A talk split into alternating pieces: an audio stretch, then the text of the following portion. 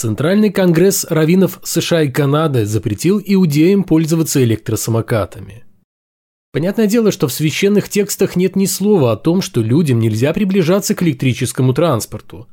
Но авторитетные ультраортодоксальные раввины все же нашли выход и сумели обосновать свою нелюбовь к самокатам. Религиозные авторитеты заключили, что электросамокаты опасны для жизни, а потому по еврейскому закону должны быть запрещены. Всем, кто прислушается к запрету, Совет раввинов авторитетно пообещал благословение изобилием добра. Хотя в то же время никто из ревностных поклонников Яхвы не спешит отказываться, например, от автомобилей, от которых на дорогах ежегодно гибнет огромное число людей, несравнимо больше, чем травмируется от электросамокатов. Это 335 выпуск атеистического дайджеста. Подкаста о том, что вера – дело личное, а не государственное, а атеизм – норма жизни.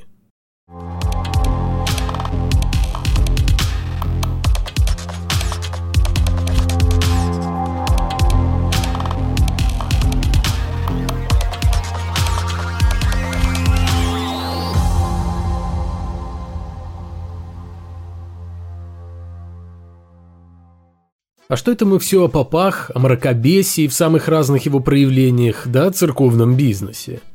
Многим эти темы наверняка уже давно приелись.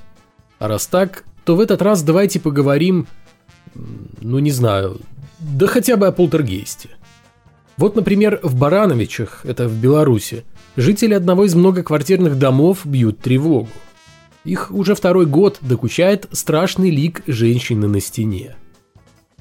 При паридолической иллюзии во всяких смутных изображениях на пнях и прочих богоугодных поверхностях, вроде подгоревших тостов или блинчиков, верующие часто усматривают лики хорошо знакомых им святых. Чаще всего Богородицы или Иисуса. Но белорусское общество не слишком верующее, хотя и невероятно суеверное. А потому никакой Божьей Матери на стене дома люди не увидели, а увидели просто очертания лица неизвестной женщины. Жильцы злополучного дома, где год назад в появившихся на бетоне черных разводах от плесени стали видеть женское лицо, считают, что их атакует полтергейст, а сам дом наверняка проклят, ибо уж как-то подозрительно в нем один за одним умирают мужчины.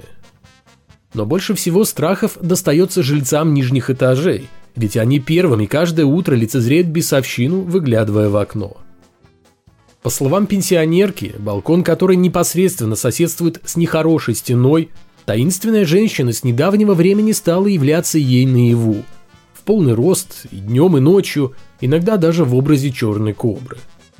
У нее темные волнистые волосы, разбита губа, и приходит она явно не с благими намерениями, потому что по ночам хватает за ноги, стучит в стену и громко плачет, чем нарушает покой добропорядочных граждан. Звуки с недавнего времени стала слышать и соседка со второго этажа. Обе женщины в один голос утверждают, что когда-то очень давно в доме кто-то умер насильственной смертью. Но почему призрак появился только сейчас, никто не знает. С пугающим ликом пытались бороться разными способами, в основном далекими от здравого смысла.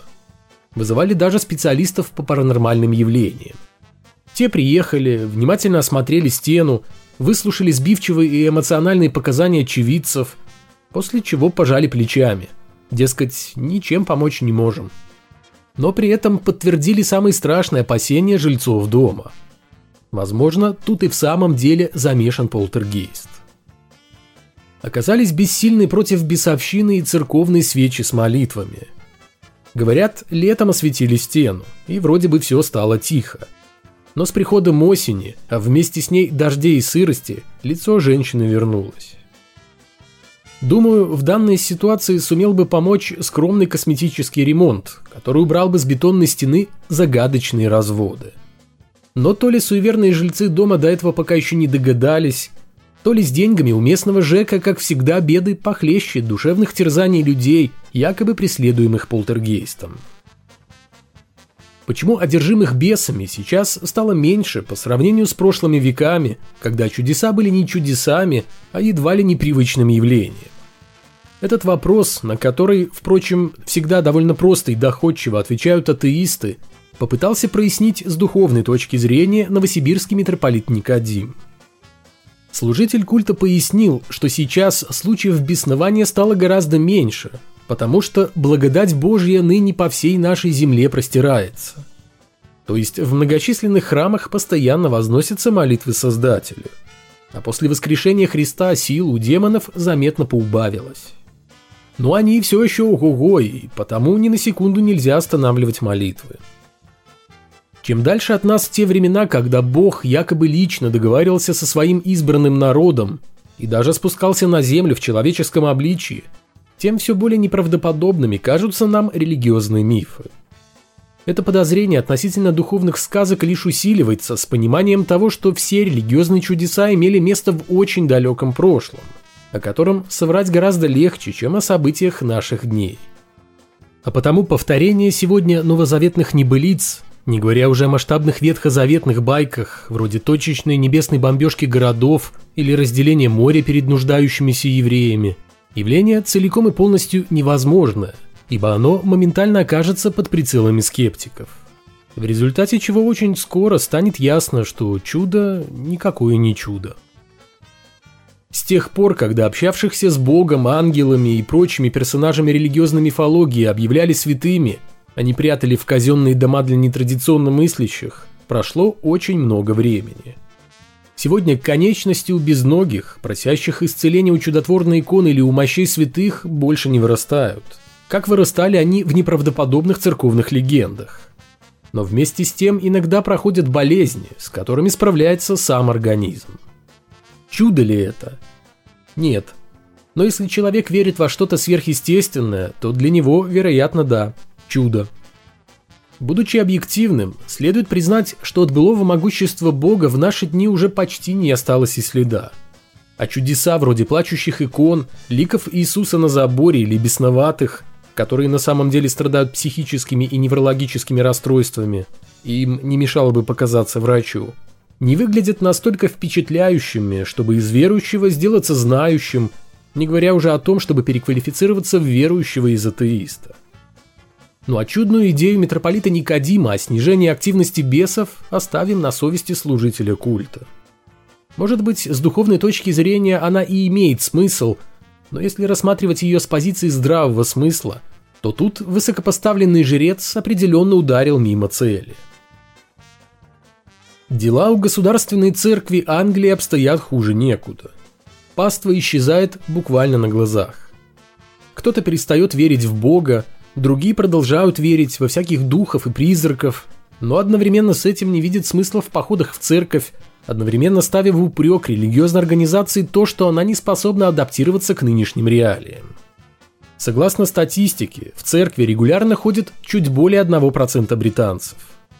То есть, если на службе одновременно присутствует хотя бы десяток человек, это уже большое достижение для прихода, который можно считать вполне успешным по меркам англиканской церкви. С 2017 по 2020 годы церковь потратила около 240 миллионов фунтов стерлингов на реализацию программы обновления и реформа, целью которой было вернуть людей в рамки организованной религии и привлечь новых прихожан. Но все попытки служителей культа потерпели полный крах, что вынужден был признать даже архиепископ Кентерберийский. Сотни миллионов фунтов ушли на создание церквей, совмещенных со спортзалами и кафе – а также на реставрацию старых, закрывшихся из-за нехватки прихожан. Но даже увеселительные заведения с уклоном в духовность оказались мало кому нужны. Оставшиеся в лоне церкви верующие стареют, а молодые люди не торопятся приходить им на смену для того, чтобы петь хвалебные оды Богу. Тем не менее, в англиканской церкви нашли способ пополнить ряды Божьего стада – с недавнего времени места ушедших стали занимать новообращенные мигранты, отказывающиеся от ислама и принимающие англиканство. Согласен, тут определенно чувствуется какой-то подвох. И очень скоро вы поймете, какой именно. Последние годы работники Ливерпульского собора едва успевали оформлять документы, подтверждающие крещение в лоне англиканской церкви, и не могли не нарадоваться тому, как быстро восполняется численность паствы. От желающих, приезжих из стран Ближнего Востока не было отбоя. Однако прозелитизм английских священников сыграл с ними злую шутку. Это стало ясно, когда число новообращенных бывших мусульман стало уж совсем неправдоподобным. Тогда-то и выяснилось, что добрая часть мигрантов, если не большинство или даже все, поступили довольно хитро. Специально приняли христианство или сделали вид, что приняли, с тем, чтобы впоследствии остаться в Англии, так как на родине за отречение от ислама им неминуемо грозит смертная казнь. Ну, обычно так случается, когда религия самая добрая и мирная.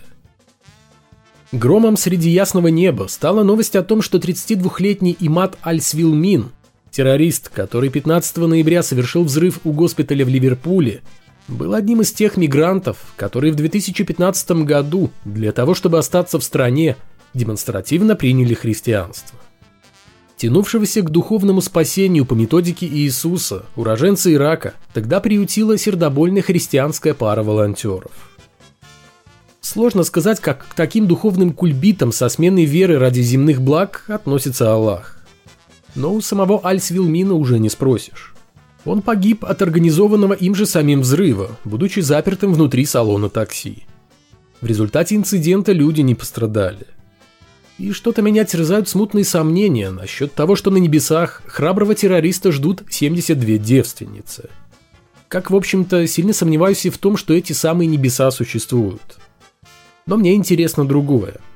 Продолжит ли умирающая англиканская церковь и после этого случая принимать новую паству, приходящую в храмы с бомбой в кармане? Очень часто мы слышим о бесхозных церквях в Европе, которые закрываются из-за нехватки прихожан. Но когда в последний раз вы слышали о никому не нужных храмах в России, где православные жрецы со слезами на глазах рассказывают о том, как им не хватает культовых сооружений? А таких полуразрушенных и вообще находящихся в аварийном состоянии церквей предостаточно. Просто об этом не принято говорить вслух. В стране, которая находится даже не на полпути, а уже чуть ли не на завершающем этапе построения высокодуховного общества, маркером которого являются культовые сооружения, возведенные в поистине невероятных количествах. В этом году администрация Веневского района Тульской области стала счастливой обладательницей пяти полуразрушенных церквей, на которые до сих пор никто так и не заявил права собственности.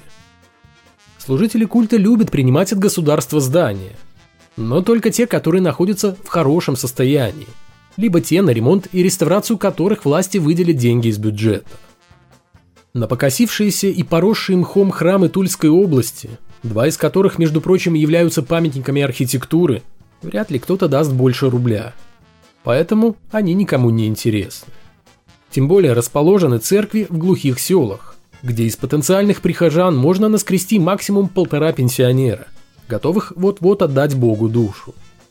Оттого остается только ждать, когда время совершенно бесплатно сотрет с лица земли мозолящие глаза чиновникам и церковным функционерам храмы – а их кирпичи растащат дачники. Но если забыты церкви, строившиеся как дома божьи, то забытым является и сам Бог, о котором вспоминают только тогда, когда это очень нужно. Возрождение веры происходит исключительно в головах духовенства, хотя здесь не все так просто. Все бравые, но не соответствующие реальности речи о поднятии с колен веры и прочной ее постановке на ноги, в первую очередь ориентированы на власть – которая, как результат долгих уговоров, поверила в то, что церковь контролирует умы более 80% населения. Реальные факты, говорящие о большом упадке веры, невыгодны духовному начальству, хотя бы потому, что эти самые факты свидетельствуют о том, что к настоящему моменту у церкви уже почти не осталось ни авторитета, ни Бога. Осознание этого в конечном итоге сделает религиозную организацию ненужной ни людям, что уже сейчас случается все чаще – ни государства. А последнее, похоже, для священников гораздо страшнее, чем не знающая и не соблюдающая заповеди паства, вера которой зиждется исключительно на страхе.